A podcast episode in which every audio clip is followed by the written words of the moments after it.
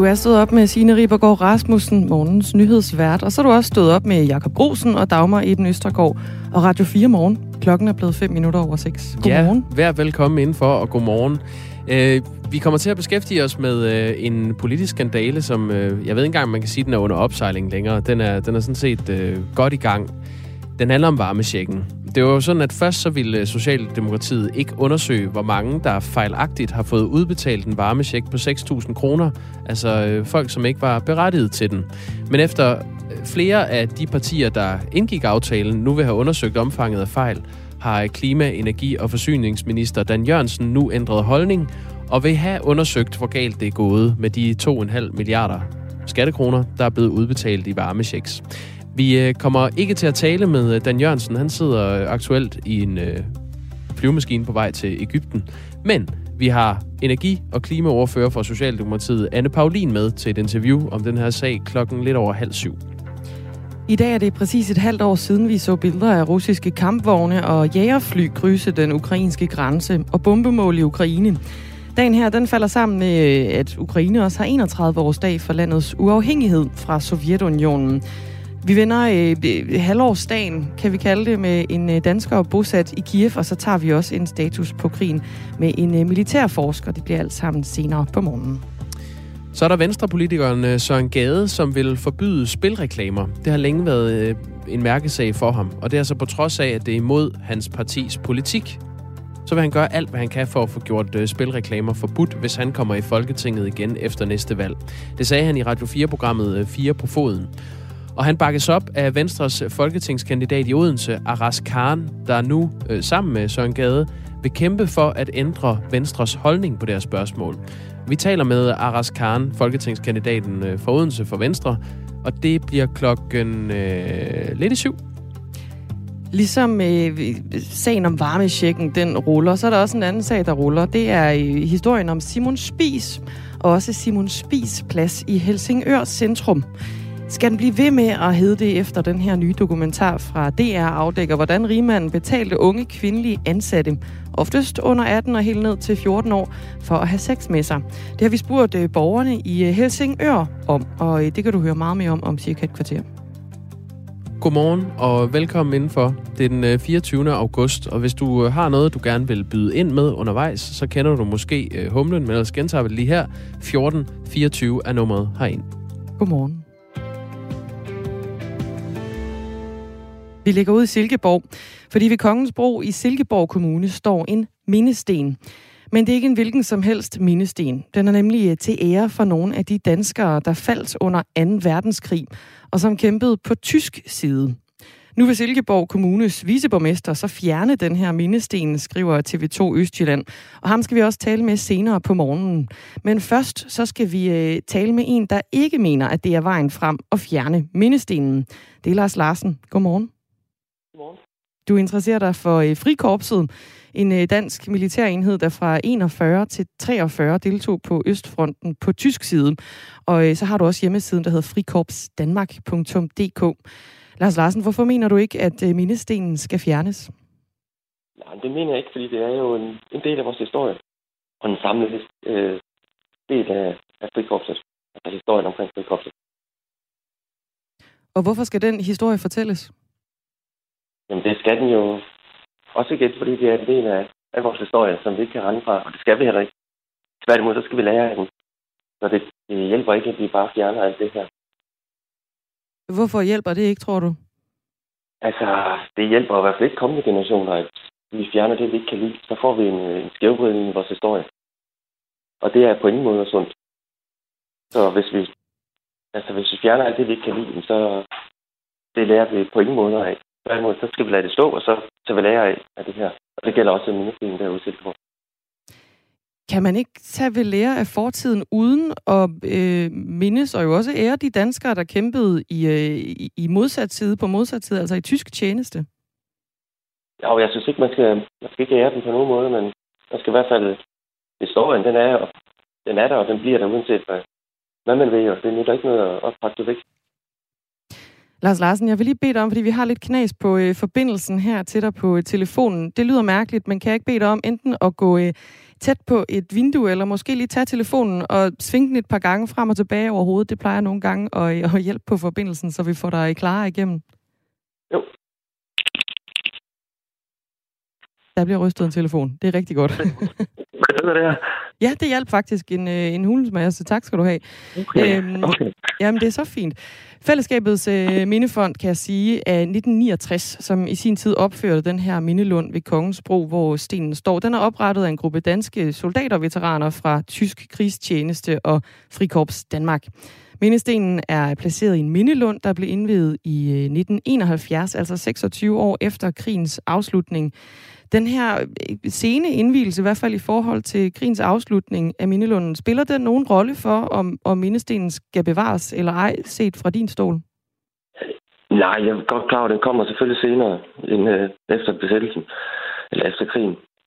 Men jeg synes jo stadigvæk, på et eller andet punkt, så er det jo en del af en samlet pakke omkring øh, frikorpset, det her. Og derfor så skal man ikke øh, fjerne den. Men hvor, hvorfor skal det være en del af den samlede pakke, at, at vi øh, ærer de danskere, der kæmpede i tysk tjeneste? Altså, på, jeg synes jo, det er jo en del af, af stedet her. Og for det første, så har det været så meget tabubelagt det her omkring dem, der gik på tysk tjeneste, at det er også vigtigt. Altså, en ting er at vi har bøgerne og læse om det, men det her det er også med til, hvis man beholder det her, man kan tage ud og ligesom se, altså fysisk se, jeg ved godt, det er bare en mindesten, men at man har et sted, hvor man kan tage de unge hen og sige, prøv at se her, det her det var til dem, som var på tysk side, og ligesom få en debat ud af, ud af det.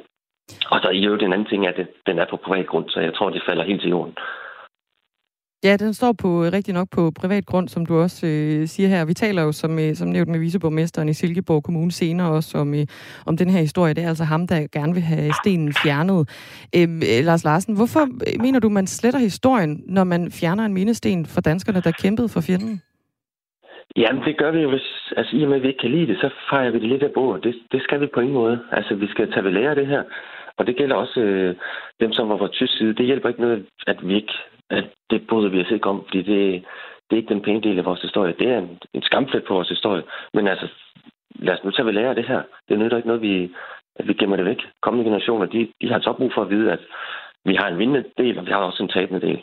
Men kan du forstå, at der er nogen, der kan have svært ved, at der skal stå en mindesten til ære for dem, der kæmpede på tysk side under 2. verdenskrig? Altså, jeg kan godt se, at det er jo et kontroversielt emne, men altså, jeg synes jo ikke, øh, vi, vi må være tiden til, at, at, at det er okay at have sådan en. Altså for den, der er trods alt, om ikke andet to sider af en historie. Det gælder også øh, ja, både dem, der vandt selvfølgelig, og dem, der, der tabt. Og det gælder i tilfældet her med mindestenen. Men Lars Larsen, man kan jo godt øh, oplyse om øh, den her fraktion af danskere, der kæmpede for fjenden i lærebøger, i undervisning osv. Tror du, det gør en forskel for unge mennesker og kommende generationer, om der står en, en decideret mindesten, som hylder, eller i hvert fald beskriver de her danskere, der kæmpede for tyskerne? Ja, det tror jeg faktisk. Altså, en ting er, at de kommende generationer sidder og læser om det osv., men det, det er bare noget andet, når man kommer ud, og jeg er godt klar over igen, det er bare en, en almindelig sten, men at man, man ligesom har et sted, hvor man kan gå ind og sige, prøv at se, at det, det her er altså et, et fysisk element på nogen, der har, har rejst en sten her, for, i og med, at de har været på tysk side, og så egentlig få en debat ud af det. Hvad, hvad bygger du det på? Jamen, altså, jeg tror simpelthen, altså en ting er, at vi læser om det, det er, også, det er fint nok, og det er spændende, men jeg tror, de unge har brug for altså, noget fysisk ud af det her. Mener du godt, man kan altså, med den her sten adskille det og hylde nazismen og have stenen? Ja, men jeg synes, man skal på med at sige, at man hylder, hylder det. Jeg synes tværtimod, vi skal... Altså, det er en del af vores historie. Altså, vi, og derfor synes jeg, man skal lade den, øh, lade den blive her igen, vi skal, ikke bare, vi skal ikke bare pakke det væk, alt det, vi ikke kan lide. Fordi så får, vi får simpelthen en skævvridning af vores, øh, af vores historie. Vi har været i kontakt med Silkeborg Bunkermuseum, som er kommet med et øh, skriftligt svar. Jeg læser det lige op. Det er lidt en øh, længere smør, Lars Larsen, så hæng lige på en omgang. Som ja. udgangspunkt har vi ingen holdning til den pågældende debat om mindestenen for de danske frikorpsfolk. Stenen har været kontroversiel, siden den blev opført i 1971. Og med et par års mellemrum kommer der en forbipasserende og ser så sur på stenen, og så kører debatten igen. Det er ikke vores bord at blande os i, hvad man, i Silkeborg, hvad man vil i Silkeborg Kommune. Den er så at sige Silkeborgs problem, men bliver resultatet, at den skal fjernes. Så så vi gerne, at den kom på et lokalt museum, hvor historien kunne formidles på en super og informativ måde. Den kunne gå hånd i hånd i en udstilling med henrettelserne ved Undalslund på det nye Vortne Museum i Viborg. Fra et musealt perspektiv er det nok vores holdning, skriver de. Øh, Lars Larsen, kunne det være en løsning, at stenen kom på et lokalt museum i stedet for? Det er helt sikkert også en mulighed. Men igen, jeg tror, jeg tror heller ikke, at Silkeborg Kommune får det store held med at fjerne den. Altså i og med, at det er jo en, den er på personlig, eller det er på privat grund. Så jeg, jeg tror, det falder, jeg tror med en måned, så er det helt faldet lidt til ro i den her med den her. Og den har jo gennem årene været, været kontroversiel, eller gennem det, ja, siden faktisk op den blev oprettelsen. Så lød det altså fra øh, Lars Larsen. Tak, fordi du var med. Velbekomme. Som øh, interesserer sig for frikorpset, de her danskere, der meldte sig til tysk tjeneste under 2. verdenskrig. Og så har Lars Larsen også hjemmesiden, der hedder frikorpsdanmark.dk. Fællesskabets øh, mindefond af 1969 opførte i sin tid den her mindelund, hvor stenen den står. Den er oprettet af en øh, gruppe danske soldater, soldaterveteraner fra tysk krigstjeneste og så Frikorps Danmark. Vi fortsætter øh, historien her senere på morgen, hvor vi taler med viceborgmesteren for Radikale Venstre i Silkeborg Kommune, Johan Brødskov, som gerne vil have fjernet stenen. Det gør vi om øh, tre kvarters tid. Der er kommet en øh, håndfuld sms'er ind på 1424, og det er faktisk alt sammen øh, opbakning til Lars Larsen, som altså interesserer sig for frikorpset. Der står for eksempel her, forkastelig indstilling med den cancel culture. Øh, samme med Federate flag og statuer. Stop nu. Jesper skriver, jeg er helt enig i, at man ikke skal fjerne den mindesten. For det store spørgsmål, ligesom i mange andre sager, hvornår stopper det så? Og så skriver Tommy, skal vi ikke forbyde Hugo Boss, der lavede nazi-uniformer? Eller Porsche, der lavede motor til tyske tanks? Og måske bygge en mur ved den tyske grænse? SMS'er er øh, velkomne. De tigger ind på det nummer, der hedder 1424, og du skal være så velkommen til at byde ind. Vi kunne også rigtig godt tænke os, at du lige sætter et øh, navn på din besked, når du skriver hen, og så måske også lige et øh, sådan geografisk pin, så vi har dig placeret på Danmarks kortet, så vi ved, hvorfra i landet du skriver.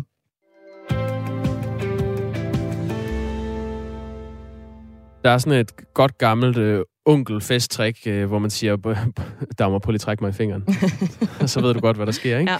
Der var en, øh, en mand, der trak i en øh, finger lørdag aften, hvor det gik lidt for vidt. Og fingeren røg af? Fingeren røg simpelthen af skulpturen Store Rosa i øh, Aalborg. Det er en, øh, en stor øh, skulptur, som står på Kunsten i Aalborgs øh, forplads, altså det her museum, øh, der ligger der.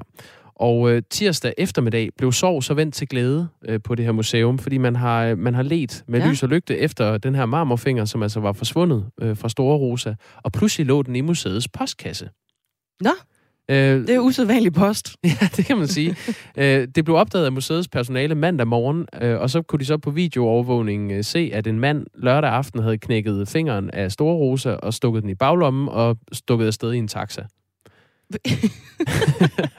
jeg tror, det hænger sammen med, at det her det er ikke sket på en hverdagsaften. Det her det er sket en ah, weekendaften. Okay. Og jeg ved det ikke. Det er ren gissning. Men er man ikke lidt fuld, hvis man stjæler en øh, finger fra en statue? Jo, og man skal også være så fuld, man hiver virkelig hårdt til. Det er også det. Det er en marmorfinger. Ja. Den er lavet, skulpturen øh, Store Rosa, af Paul Gernes, øh, som jo er en øh, velbeskrevet kunstner, som blandt andet har stået bag den farverige udsmykning af Paladsbiografen i København. Så det er en sådan ret fin øh, skulptur. Den er lavet af rosa portugisisk marmor og står på en sokkel af granit og italiensk marmor. Den er 3,5 meter høj og vejer 6 ton. Og på en eller anden måde har den her mand altså fået øh, kottet fingrene af store rosa, og så har de så fra kunstens side besluttet, at øh, der var frit lejde. Altså hvis øh, gerningsmanden leverede den tilbage, så var der ingen straf for at hive okay. fingrene af.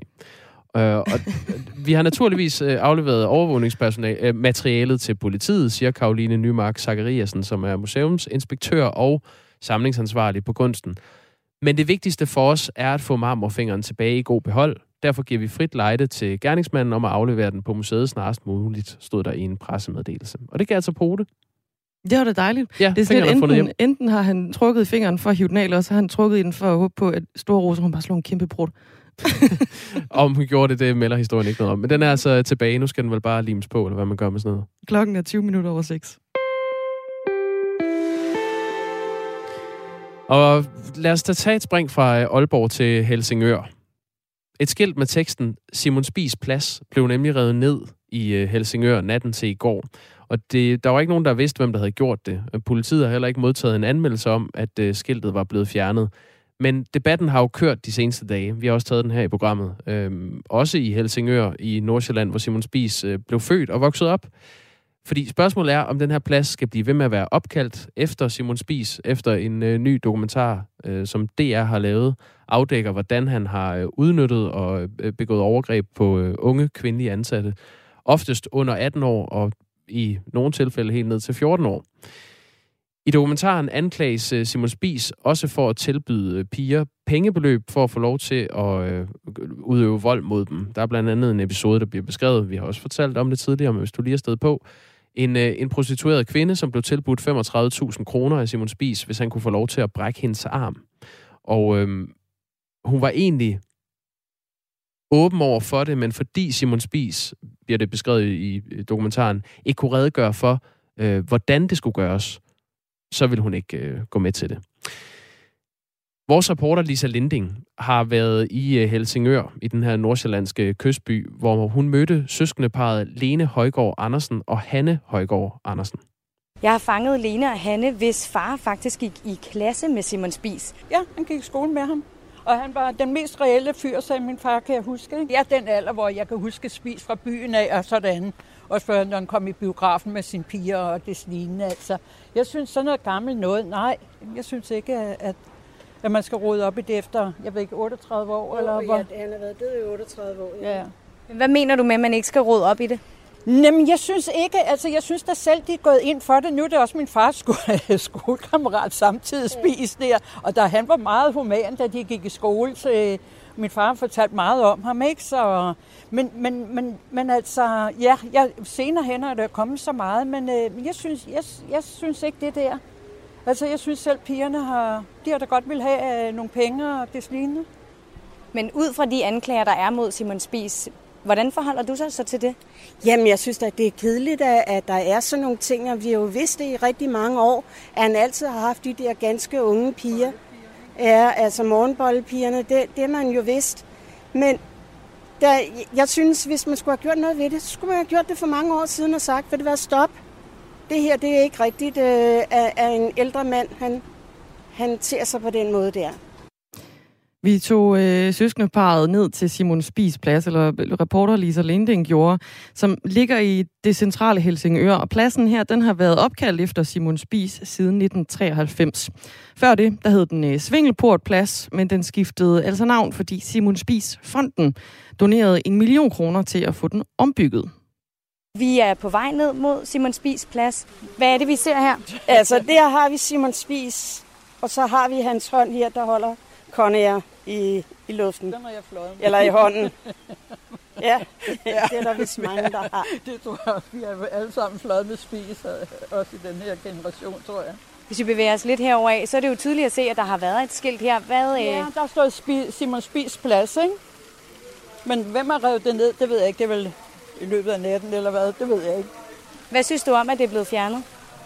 Men det ved jeg ikke. Jeg synes stadigvæk, pladsen skal hedde Simon Spis plads. Altså, ellers skal den jo hedde noget andet. Ikke? Men det kommer jo op til, man skal spørge borgerne, ikke? Altså, så, så må vi jo se der, hvordan og hvorledes. Hvad synes du? Jeg synes, det er svært, og hvis der er et flertal for det, så, jamen, så skal man da fjerne det, og så skal man male det over, og så kan man få malet noget andet op, og så kan det få det sit gamle navn tilbage. Den konservative borgmester i øh, Helsingør Kommune, Benedikte Kær, medvirkede i et øh, interview her i Radio 4 morgen i går, hvor hun øh, ikke var klar til at løfte sin øh, øh, egen holdning ud i offentligheden om, hvorvidt Simon Spis plads skal skifte navn. Men hun mener i hvert fald ikke, at pladsen var blevet opkaldt efter Spis, hvis den skulle afgives i dag. Og derfor lægger hun op til, at øh, nu skal der være en diskussion med borgerne og byrådet. Hun talte endda om, at det kunne komme til øh, folkeafstemning i Helsingør. Altså om hvorvidt Simon Spis plads skal blive ved med at hedde det, eller om den skal hedde noget andet. Og øh, det spørgsmål fik vi flere forskellige svar på, da Lisa Linding besøgte Helsingør i går. Det skal hedde Simon Spis plads. Fordi det, det, det, det er det bare. Så kan, så kan, man gå ind, så kan man gå ind op på, på hvad der, hvad der skete op på, på Kronborg med, i gamle dage, også med konger og ting og sager. Og så skal, så skal Kronborg også lukkes, ikke? Det har jo heller ikke været så lige fint, at der har fået gået det op. Det kunne da godt være, at, de, at byrådet kunne finde nogen, der var mere spændende.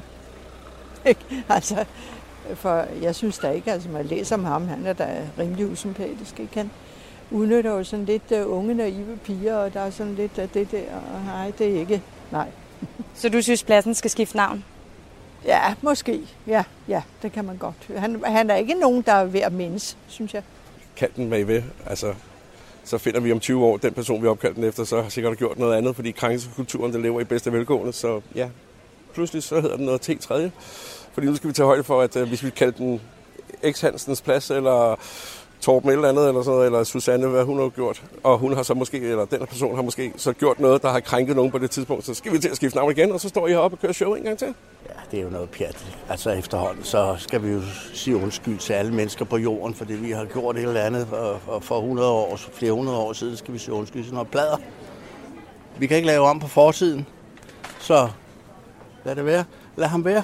Jeg tror egentlig, jeg vil sige, at jeg synes, det er jo retfærdigt nok, at den skiftede navn. Og hvis ikke den skifter navn, så synes jeg nok, at der bør følge en forklaring med.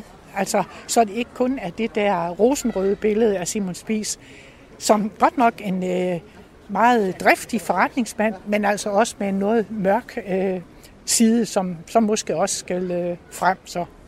Det var altså et par øh, borgere fra øh, Helsingør, det er Jakob Just, Hanne Kim Hansen og Hanne Urup. De delte meninger her øh, splitter også søskendeparet Line Højgaard Andersen og Hanne Højgaard Andersen, som Lisa Linding talte med. Hvis der kommer en afstemning om, om pladsen skal beholde sit navn, ja. eller om den skal skifte navn, hvad vil du så stemme? Jamen, så vil jeg sige, at den skal beholde sit navn. Ja.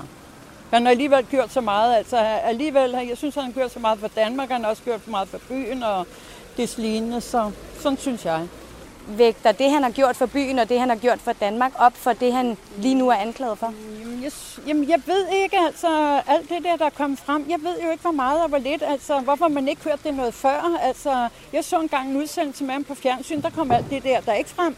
Jeg synes, det er et svært øh, spørgsmål også, som sagt, som min søster siger. Han har jo også gjort meget øh, sådan for Danmark og, og, og så videre, men jeg, respekterer der ikke, at hvis man laver overgreb på, på unge piger, og, og heller ikke voldtægt, det gør jeg da overhovedet ikke ind for. Så lød det altså fra Line Højgaard Andersen og Hanne Højgaard Andersen, som Lisa Linding talte med. Hun talte også med konservativs Janus Kyl, der er formand for byplan- og trafikudvalget i Helsingør Kommune. Han mener, pladsen skal skifte navn, og den side af historien, den får du klokken cirka kvart i otte. Og nu er han jo fra konservativ, og det er Benedikte Kær, borgmesteren også. Må ikke hun også synes, den skal skifte navn? Vi kunne ikke helt få hende til at sige det i går, men vi kunne heller ikke få hende til at sige noget positivt om Simon Spies. Vi kunne få hende til at sige, at det skulle være op til en åben debat. Der er kommet en sms om, hvad, hvad har det kostet? Øh, hvad, hvad kostede det at renovere den plads, altså da Spisfonden øh, renoverede den i øh, ja, 93. start 90'erne, ja. stod klar i 93? Ja. De, de donerede 1 million kroner. 1 million kroner? I datidens øh, danske penge. Boom. Mm. Svar på det spørgsmål. River man også pladsen op igen, nu når Spis har betalt for det? Eller er man selektiv i konsekvenserne af Simons livsstil? Skriver Steve. Jeg tror ikke, man river pladsen op igen. Nok ikke så bliver det lige pludselig en dyr omgang. det, det tror jeg heller ikke, man skal regne med. Du kan også øh, byde ind jo, om du synes, øh, Simon Spies pladsen i Helsingør skal skifte navn. Vi har spurgt om det på vores øh, Facebook-side ja. og fået en hulens masse kommentarer. Jeg vil sige det sådan her. Der er nogen, der siger ja, pladsen skal skifte navn, men i overtal er nej-siden. Ja, lad os prøve at høre nogle argumenter. Lone Fox Magle skriver, absolut nej, der skal ikke ændres noget. Vi skal tænke positivt og passe på ikke at gå i for små sko. Lad nu spise for fred, med en masse udråbstegn, skriver hun. Øh, Søren Fonnesbæk Nielsen siger, måske skulle man i stedet kigge på, hvordan medier opførte sig dengang. Og nu, alle med en lille smule kendskab til Simon Spies vidste, hvad der foregik. Tag du noget tidsrelevant op i stedet for. André Torup skriver, nej, pladsens navn skal ikke ændres, fordi manden bag navnet har gjort noget dumt og utilgiveligt. Vi skal ikke slette ting eller historie, fordi vi ikke kan lide det, der er sket. Det lærer vi ikke noget af. Øhm, lad os prøve at se, hvem der siger ja. Øh, det byråd, som stemte for, at pladsen skulle Simon Spies plads til at begynde med, har allerede klar over, at de morgenbolledamer ikke kun bagte boller. Jeg kan ikke slippe med tanken om, hvorfor det skal frem her cirka 40 år efter manden er død. De tøser, det drejer sig om, han havde nogle trælse oplevelser med en gammel tyk mand med et vildt og et fuldskæg, og de fik en fyrstelig betaling for det. Livet er ikke smertefrit, men for helvede, så flå det det skilt ned og lad livet komme videre. Skriver Bjarne Refsing Pedersen.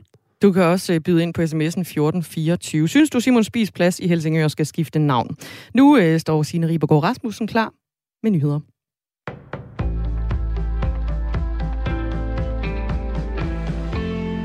Regeringen vil hjælpe flere personer med psykiske lidelser igennem en ungdomsuddannelse, det siger sundhedsminister Magnus Heunicke til politikken.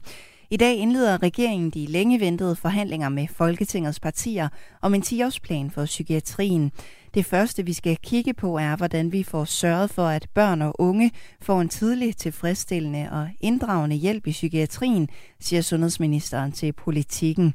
Tal fra Sundhedsdatastyrelsen viser ifølge avisen, at 23 procent færre unge med psykiske lidelser fuldfører en ungdomsuddannelse sammenlignet med andre unge. Ledige med iværksætterambitioner skal kunne få en særlig ydelse. Det er et af forslagene i Alternativets nye jobcenterudspil, som partiet offentliggør i dag. Anne Philipsen har set nærmere på forslaget. Ydelsen skal få flere i gang med iværksætterdrømmene, siger Alternativets beskæftigelsesordfører Troels Christian Jacobsen. Vi ved, at øh, de fleste virksomheder, nystartede virksomheder, de skal som regel i hvert fald bruge et års tid på at nå break-even. Og så kommer der jo ikke nødvendigvis penge i hvad hedder det, husholdningen. Så det er for at give en tryghed til folk, der gerne vil øh, starte nye virksomheder. Partiet foreslår en iværksætterydelse på 80 procent af den normale dagpengesats. Efter højst to år skal iværksætteren så være i stand til at leve af den nye virksomhed. Alternativet har endnu ikke besluttet, om der skal følge yderligere krav med til ydelsen. Det er noget, vi øh, gerne vil tale med de andre partier om, og vi vil gerne tale med A-kasserne om det, hvad, fordi det handler også om A-kassernes virkelighed, om hvad øh, er det muligt, altså hvad fungerer godt ud i den virkelighed, de kender. En række blå partier kritiserer Moderaternes leder Lars Løkke Rasmussen for at være styret af personlige ambitioner, når han holder fast i at ville danne en bred regering, det skriver Berlingske. Kritikken lyder blandt andet fra Lykkes tidligere parti Venstre. De mener, at han bør bekende kulør i stedet for at satse på en bred regering. Jeg tror godt, Lykke kan se, at der er større chance for at få hans politik fremmet i samarbejde med et borgerligt flertal, end ved at gå rødt med Mette Frederiksen, skriver den politiske ordfører Sofie Løde i en sms til Berlingske. Derfor undrer jeg mig også over, at han ikke melder klart ud, skriver hun. Tidligere Venstreminister Inger Støjberg, der er leder af det nystiftede parti Danmarksdemokraterne, mener, at Lykke kan risikere at blokere for en borgerlig regering på grund af egne politiske ambitioner. Kritikken bliver bakket op af Liberal Alliance, Nye Borgerlige og Dansk Folkeparti. Politisk chef og folketingskandidat for Moderaterne, Jakob Engel Schmidt, afviser, at Moderaterne er et personligt projekt for Lars Lykke. Han understreger dog partiets glæde over, at de blå partier har fået øjnene op for moderaterne, efter at have ignoreret os i et halvt år, siger han til Berlingske. Den amerikanske topdemokrat Nancy Pelosi's mand har erklæret sig skyldig i spirituskørsel i delstaten Kalifornien. Nancy Pelosi er formand for repræsentanternes hus. Hendes ægtefælle Paul Pelosi er idømt fem dages fængsel og en større bøde, skriver nyhedsbureauet Reuters. I slutningen af maj blev han anholdt på mistanke om spirituskørsel i Napa County i Kalifornien. Det skete efter, at han havde været involveret i et færdselsuheld. Det er ifølge kalifornisk lovgivning ulovligt at køre bil med en promille, som er højere end 0,8. Ifølge en blodprøve havde Paul Pelosi en promille på 0,82. I dag får vi nogen eller en del sol, men først på dagen bliver det skyet, og vi får stadigvis lidt regn i de vestlige egne. Temperatur mellem 22 og 27 grader og svag til frisk vind mellem nordøst og sydøst. Det var nyhederne på Radio 4 med Signe Ribergaard Rasmussen.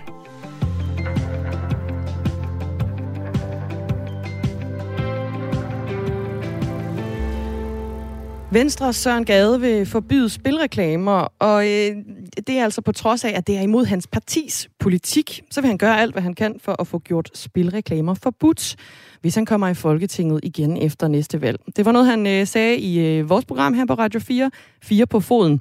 Og han bakkes altså op af Venstres folketingskandidat i Odense, Aras Khan, som øh, nu sammen med Gade vil kæmpe for at ændre partiets holdning. Vi spørger ham, øh, hvordan han vil være med til at gøre det klokken lidt i seks. Men først skal vi se nærmere på øh, varmechecken. Først ville øh, Socialdemokratiet nemlig ikke undersøge, hvor mange, der fejlagtigt har fået udbetalt en varmesjek på 6.000 kroner. Men øh, efter flere af partierne bag aftalen ville have undersøgt omfanget af fejl, har klima-, energi- og forsyningsminister Dan Jørgensen nu ændret holdning og vil have det undersøgt alligevel. Altså hvor galt øh, det egentlig er gået med de her 5,5 milliarder kroner, der er blevet udbetalt i, i varmechecks. Anne Paulin er energi- og klimaoverfører for Socialdemokratiet og med her i Radio 4 morgen nu. Godmorgen. Godmorgen. Hvorfor har I ændret holdning? Det er øh, grunden til, at vi synes, at det kan være en god idé at få lavet sådan en undersøgelse. Øh, det er jo, at der har været nogle historier også, øh, hvor der har været nogle udbetalinger af varmesjekken, hvor man kan sige, det er egentlig uden for den målgruppe, som øh, vi har forsøgt at, at ramme. Øh, det synes vi derfor, at øh, vi skal blive klogere på, og at det derfor er fint at få sådan en evaluering eller undersøgelse af, hvor godt vi har ramt målgruppen med øh, varmesjekken. Men Dan Jørgensen øh, har jo erkendt, at regeringen kendte til den her risiko for fejl, da udbetalingen af varmesjekken blev vedtaget, men også, at det var noget, man valgte at leve med, fordi det var så vigtigt, at folk kunne få deres penge hurtigt, lød det. Og derfor så skulle man ikke i første omgang undersøge det, men nu skal man alligevel. Hvorfor har I ændret holdning til det? Jamen, det er jo rigtigt nok, at øh, da vi sad og skulle lave varmesjekken, der stod det jo meget klart, at der ikke var sådan en perfekt måde at udbetale en varmesjek på. Det er jo heller ikke noget, vi har nogen tradition for at gøre i Danmark. Det er aldrig sket før, men det er jo også en meget ekstraordinær situation med så høje varmepriser. Så da vi skulle lave den her model, der kiggede vi jo på forskellige muligheder. Og der er det klart, at øh, det her med at bruge øh, data fra BBR-registret sammen med øh, info omkring husstandens indkomst, det var klart den måde, man sådan hurtigst og mest automatisk ville kunne lave en udbetaling øh, på. Øh, et ansøgningssystem ville først kunne være færdig en gang øh, til næste år, og derfor valgte vi at gå med det. Men vi vidste jo også godt, at fordi at BBR er øh, et register, som folk selv er forpligtet til, øh, at registrere og sørge for, at de informationer, der står der, de er rigtig korrekte om ens bolig, øh, at så kunne der jo selvfølgelig være nogle, øh, nogle fejl. Og det er, så, det er så det, som vi nu vil prøve at undersøge øh, omfanget af.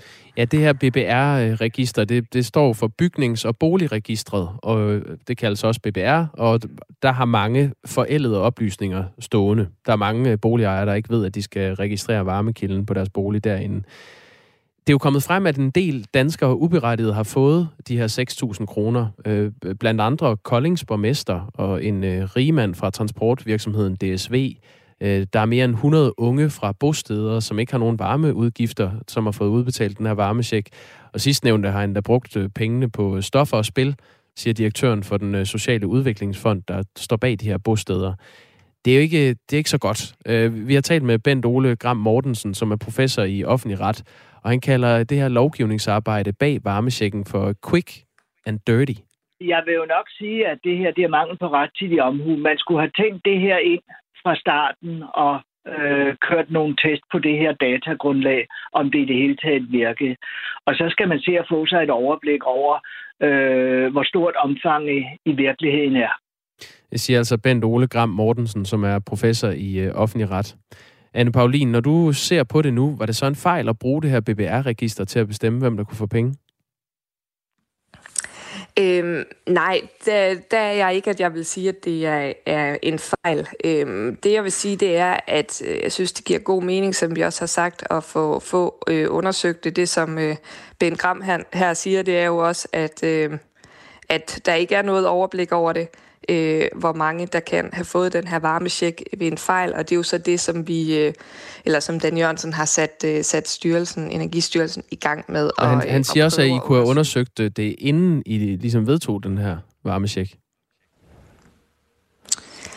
Ja, det, det, det, ved, det ved jeg nu ikke. Øhm, jeg tror, man skal huske på, at øhm, der har allerede været meget kritik af varmesjekken, fordi at den øh, først er blevet udbetalt her i august, øhm, og aftalen er jo indgået i februar. Øh, på det tidspunkt, der var der masser, der, der rev sig i håret over, at den ikke kunne øh, blive udbetalt endnu tidligere, øh, og det var vi jo også selv øh, frustreret over.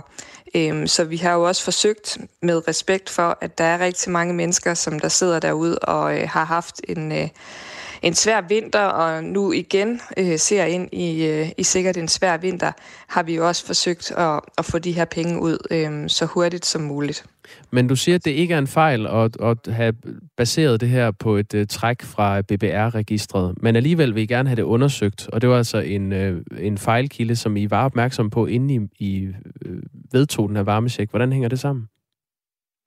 Det hænger jo sammen på den måde, at, øh, men at, at det er jo rigtigt nok, at der kan være de her øh, hvad hedder det, fejlindberetninger i øh, BBR, øh, men det er jo den datakilde, øh, som der siger allermest, og som er den bedst tilgængelige omkring, hvad det er for en, øh, en varme, øh, som folk de har ude på deres, øh, hvad det er for en varmeform folk de har ude på deres øh, bopæl.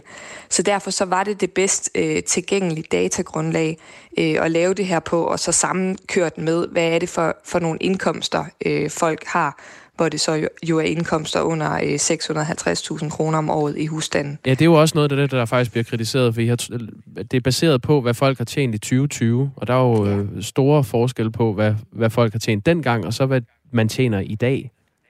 Ja, og det var jo også noget af det, vi, vi drøftede, øh, at, der, at der jo kunne, ville komme nogle eksempler på, eksempelvis nogen, der er gået på pension siden 2020, nogen, der måske har været på en ydelse, men siden er kommet i arbejde. Øhm, øh, jeg kan måske forstå, at det er det, der er tilfælde med, med, med Koldings borgmester, øh, som ikke havde tjent så mange penge, fordi han kørte valgkamp. Mm. Øhm, Altså, så, så, så, så det vidste vi, vi godt, at, altså, at vi kunne løbe ind i noget, hvor man kan sige, det er så i, middel, i mellemtiden blevet lidt, lidt forældet, det her indkomstgrundlag, men det er jo simpelthen baseret på, at det er der, der er færdige øh, årsopgørelser, som man kan anvende til at, at trække det her data ud fra. Alright.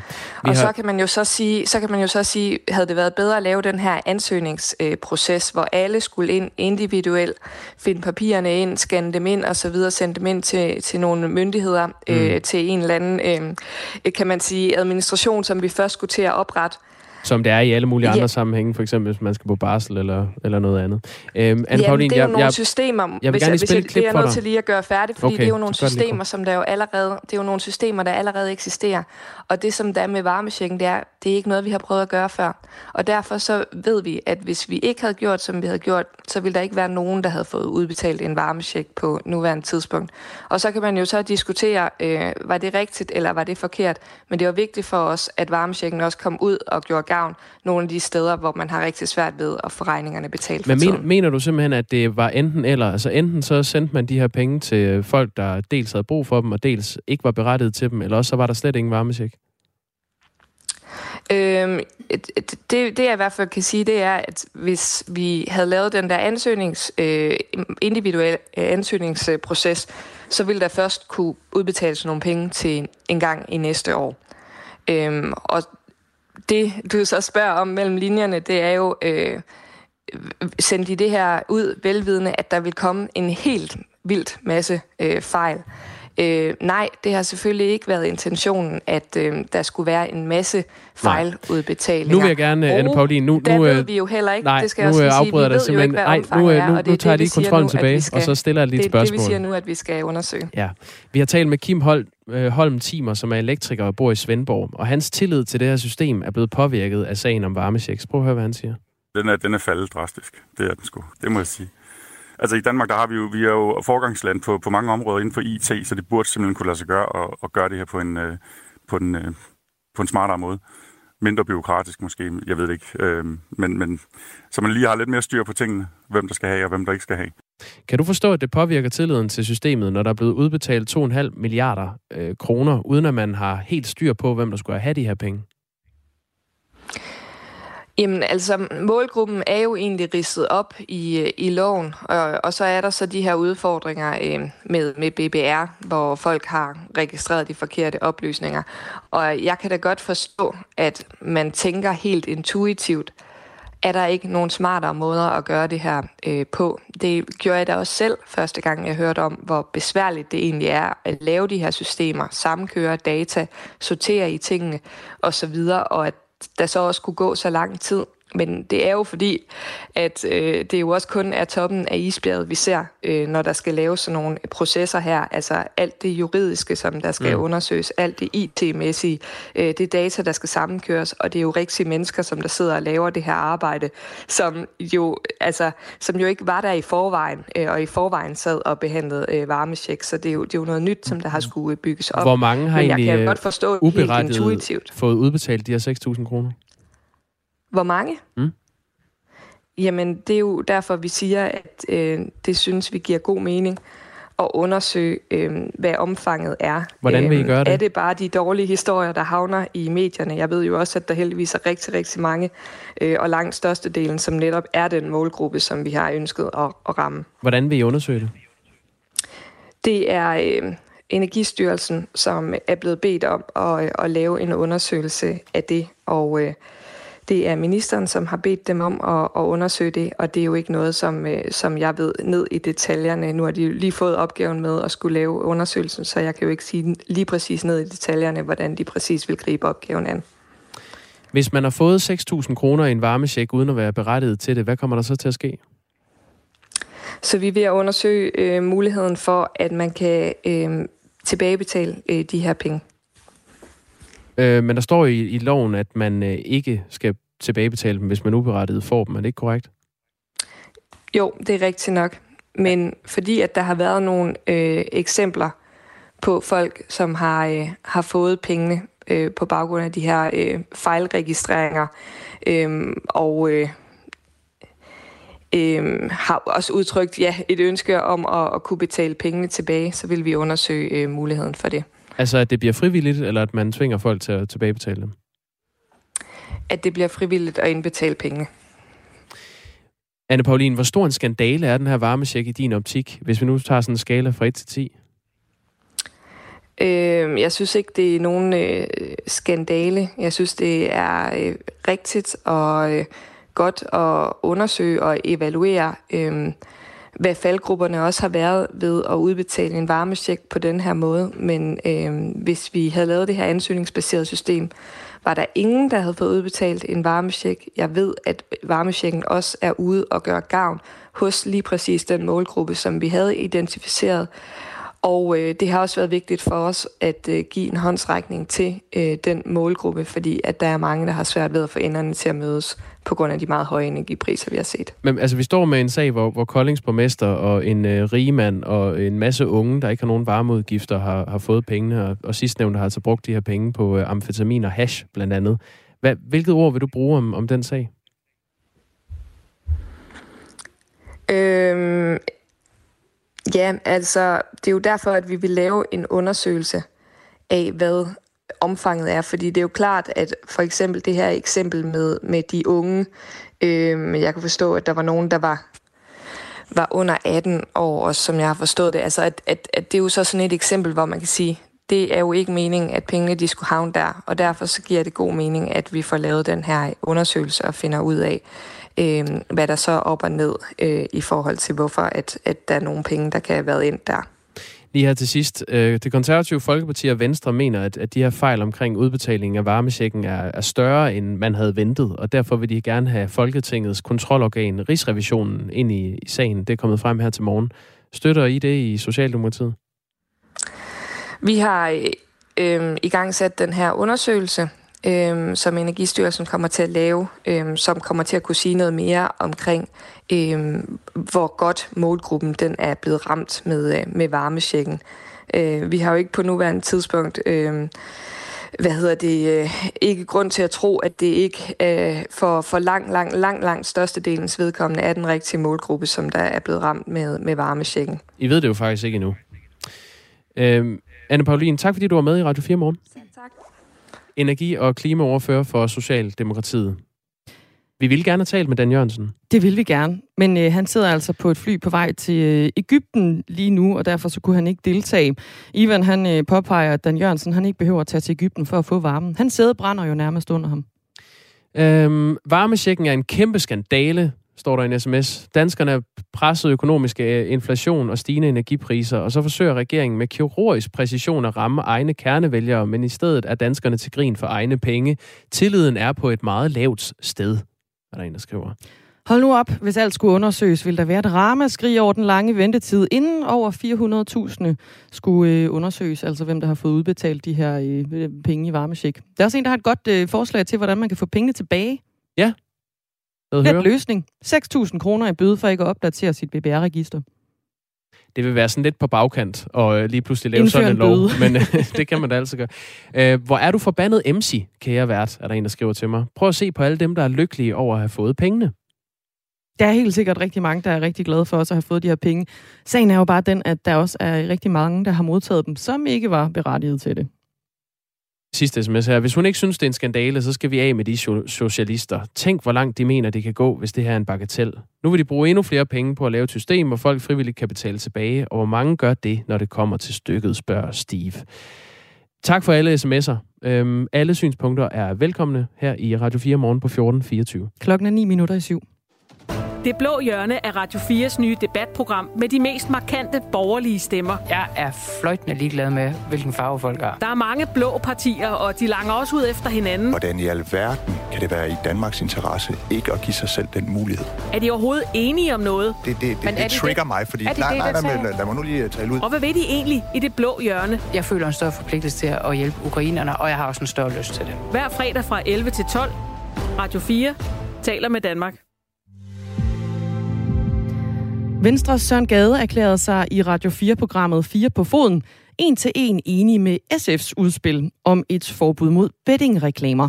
Min øh, revision mod spilreklamer, den havde jeg i går, den har jeg i dag, og den har jeg også i morgen. Så øh, hvis det stod til mig, så vil øh, spilreklamer for pengespil blive øh, forbudt. Søren Gade har i overvis som EU-parlamentariker kæmpet for et forbud mod reklamerne. Jeg vil ikke forbyde nogen at spille, men vi behøver da ikke at drive folk ud i ludomani, ved at vi har et fuldstændig overdrevet tryk af spilreklamer i radio og fjernsyn og alle steder, unge mennesker kommer. Men ved det kommende valg, der er øh, Søren Gade altså folketingskandidat for Venstre. Og forbuddet her, som han ellers arbejder for, det går imod partiets officielle politik. Det er jo ikke mig, der bestemmer, hvad holdning Venstre skal have på det. Men øh, der er vel ikke nogen, der har forventet, at jeg skulle lave den holdning om, jeg har plæderet for spil, forbud mod spilreklamer i overvis, og det bliver der ikke lavet om på, fordi at, hvis jeg er så heldig at komme ind i Folketinget igen, så vil jeg bare med en endnu stærkere stemme gøre alt, hvad jeg kan for at få de der reklamer forbudt. Og der er opbakning til Søren Gade fra Venstres folketingskandidat i Odense, Aras Khan. Han stod øh, tidligere på året bag et forslag om, at spilreklamer skal forbydes i den offentlige transport i Odense Kommune. Aras Khan, godmorgen. Ja, godmorgen. Altså byrådsmedlem og folketingskandidat nu for Venstre i Odense. Og så nævner jeg også lige, at du også er øh, bestyrelsesmedlem i Center for øh, Ludomani. Aras Khan, hvorfor er det her så vigtig en sag, at du øh, sammen med Søren Gade er klar til at gå imod partilinjen? Det er det, fordi når vi ser omfanget af de mennesker, der bliver berørt, og øh, herunder også unge mennesker, og, og det liv, de bliver, eller det svære liv, de bliver kastet ud i, jamen, så har vi en, en forpligtelse, og især når vi øh, er folkevalgte og, og er med i et demokrati, jamen, så har vi faktisk et ansvar for at, at hjælpe mennesker bedst øh, muligt videre i samfundet. Og når vi ser på både øh, statistikkerne og, og de konsekvenser, ludomani har for, for familier, for, for, for børn, for forældre osv., så, så er det simpelthen uansvarligt ikke at handle. Du går jo mod par, partilinjen i Venstre lige nu. Hvad vil du sige om, om dit eget partis partilinje? Jamen, øh, det er muligt, at det er tilfældet, og øh, her kan jeg kun sige, at øh, jeg er gået ind i politik for at få indflydelse og for at skabe øh, udvikling på nogle områder, jeg tror på. Og det her det er et af de områder, jeg vil arbejde benhårdt på, øh, og det er jo dejligt, at Søren Gade ligger i, i samme boldgade, fordi det er jo ikke en dårlig alliance at have. Der er ingen tvivl om, at øh, politik er jo til udvikling, og, og Venstre øh, udvikler sig også. Så jeg håber da helt klart, at det her det er et af de områder, hvor, hvor både jeg og Søren Gade kan, kan have en indvirkning på sigt. En rapport fra Skatteministeriet i foråret viste, at hver tiende dansker, øh, altså omkring 480.000 øh, danskere i alderen 18-79 år, sidste år havde problemer med pengespil. Og det er en fordobling i forhold til fem år før, altså i 2016. I samme periode, der er antallet af voksne danskere, der har udviklet decideret ludomani, steget fra omkring 16.000 til 29.500. Og Skatteministeriets undersøgelse viser også, at 6% af børn og unge mellem 12 og 17 år har et såkaldt lavt niveau af pengespilsproblemer, og at 2.600 børn og unge har alvorlige pengespilsproblemer, altså lider af, af ludomani. Øhm, Aras Khan, byrådsmedlem og folketingskandidat for Venstre i Odense, det er helt bestemte reklamer, som, øh, som skal forbydes. Øh, for eksempel så synes du, det stadigvæk er ok at reklamere for lotto. Hvad er det forskellen er på øh, øh, den type reklamer, du gerne vil forbyde, og så lotto-reklamer? Altså den store forskel ligger i, hvorvidt om det er det, man kalder hurtigspil eller Araskan, Araskan, jeg skal ja. lige bede dig om at på en eller anden måde forholde dig i ro. Det skuer og larmer simpelthen fra øh, baggrunden yes, der, hvor du er. Jeg havde lige uh, nogle unger, der stod op, så tænkte jeg, jeg ah. bevæger mig lige ud i den Ja, det er godt. Men vi skal lige have, have styr på, øh, på, på forskellen mellem, altså, at det fortsat er ok at reklamere for lotto, men der er andre spil, som man ikke må reklamere for. Hvad er forskellen? Rent konkret, der skaber lotto ikke ludomaner. Du kan ikke blive spilafhængig af at spille lotto. Hvorfor kan man ikke det? Det, gør de, det kan man øh, ganske enkelt ikke, fordi det er det, vi kalder et, øh, eller det, man kalder et øh, langsomt spil. Hvorimod de der hurtige spil, som man ser lige på op i fjernsynet og, og indskyde 500 kroner, så kan du vinde en million og så videre, eller, eller 1000 kroner for den sags skyld det er det, vi kalder hurtigspil, og det er det, der skaber afhængigheden. Det Men kan man ikke også godt være en langsom ludoman, for nu at sætte lidt et prædikat på? Ah, det, det, det, tror jeg, det tror jeg faktisk er ret svært at finde, øh, at, at du skal vente til onsdag eller lørdag for, for, for at vinde en jackpot. Øh, det, det er ikke meget bekendt muligt at blive øh, afhængig i den form, som vi kender med de her hurtige spil. Det her forbud, det er jo ikke Venstres officielle politik, så Hvordan vil du gribe den her opgave an med at overbevise dine partikolleger, altså lige ud over Søren Gade, som er, er med på, på den her plan også? Altså som jeg sagde i byrådssagen øh, for, for tid tilbage, da jeg kom med det første forslag, også med opbakning fra, fra, fra mit bagland i Odense, det er, at, at her taler vi mere om moral og etik og ansvarlighed, end vi gør om politisk ideologi. Der er jo ikke noget til hinder for, at Venstre rent faktisk går med på det her, fordi den markedsføring, altså de bruger op mod en halv milliard om året på markedsføring, de her spiludbydere, den markedsføring er så aggressiv og så meget målrettet øh, de mennesker, der er i risikogruppen for at falde i, at der er flere og flere, der falder i. Og så kan man så sige, det er fordi, at de her markedsføringer, de går ind og fjerner øh, simpelthen den rationelle del af, af mange mennesker, og så falder de i et hul, som er rigtig svært at komme ud af. Og det betyder gæld resten af livet, og det betyder ganske enkelt også, at de ikke bliver en del af det arbejdende fællesskab, som vi i Venstre arbejder så benhårdt for at sige, at alle skal bidrage for at, at få et godt velfærdssamfund. Så jeg synes ikke, der er modsætningsforhold i, i, i, det, i hvad skal man sige, det udspil her. Så hvad vil du sige til dine partikolleger for at overbevise dem? Så vil jeg sige, øh, i skal simpelthen i gang, fordi der er simpelthen så stort et, øh, et efterslæb på det område her. De tal, du nævner tidligere, op mod en halv million øh, spilafhængige, det, det er de tal, vi kender, og så er der de tal, vi ikke kender, som er, som er ikke er registreret. Så jeg vil sige, at Venstre skal simpelthen øh, arbejde for det her, og det tror jeg helt klart, at, at øh, både jeg, men også Søren Gade, er, er en vigtig stemme i debatten, og øh, lad os nu være ærlige, altså Venstre udvikler sig også, øh, som, som, som verden udvikler sig, og der var også ting, man ikke har set Venstre gøre måske for nogle år siden, som man alligevel gjorde, og derfor så er det her et af de områder, at både Søren og jeg kan være med til at påvirke øh, i den rigtige retning. Så lyder det altså fra Aras Khan, byrådsmedlem og øh, folketingskandidat for Venstre i øh, Odense frem mod et øh, kommende valg. Venstres politiske ordfører, Sofie Løde, hun øh, kommenterer øh, sagen som følgende over for Radio 4 morgen og øh, siger, det er velkendt, at Søren Gade har en markant holdning til bettingreklamer. Venstre går ikke ind for et forbud, men vi går ind for en strammere regulering. Jeg mener sagtens, vi kan bygge bro mellem de to, lyder det fra øh, Sofie Løde i et skriftligt svar. Hvor øh, uenige Venstre og øh, Søren Gade er på det her område, det taler vi også med Radio 4's politiske redaktør Thomas Larsen om senere på morgenen. Det bliver efter nyhederne klokken cirka halv ni. Og det er altså også på en morgen, hvor vi har øjnene rettet mod Kongens Bro i Silkeborg Kommune. Der står nemlig en mindesten, som lige nu er til diskussion. Det er en mindesten til ære for nogle af de faldende danskere, der kæmpede på tysk side under 2. verdenskrig. Skal sådan en mindesten have lov til at blive stående eller ej?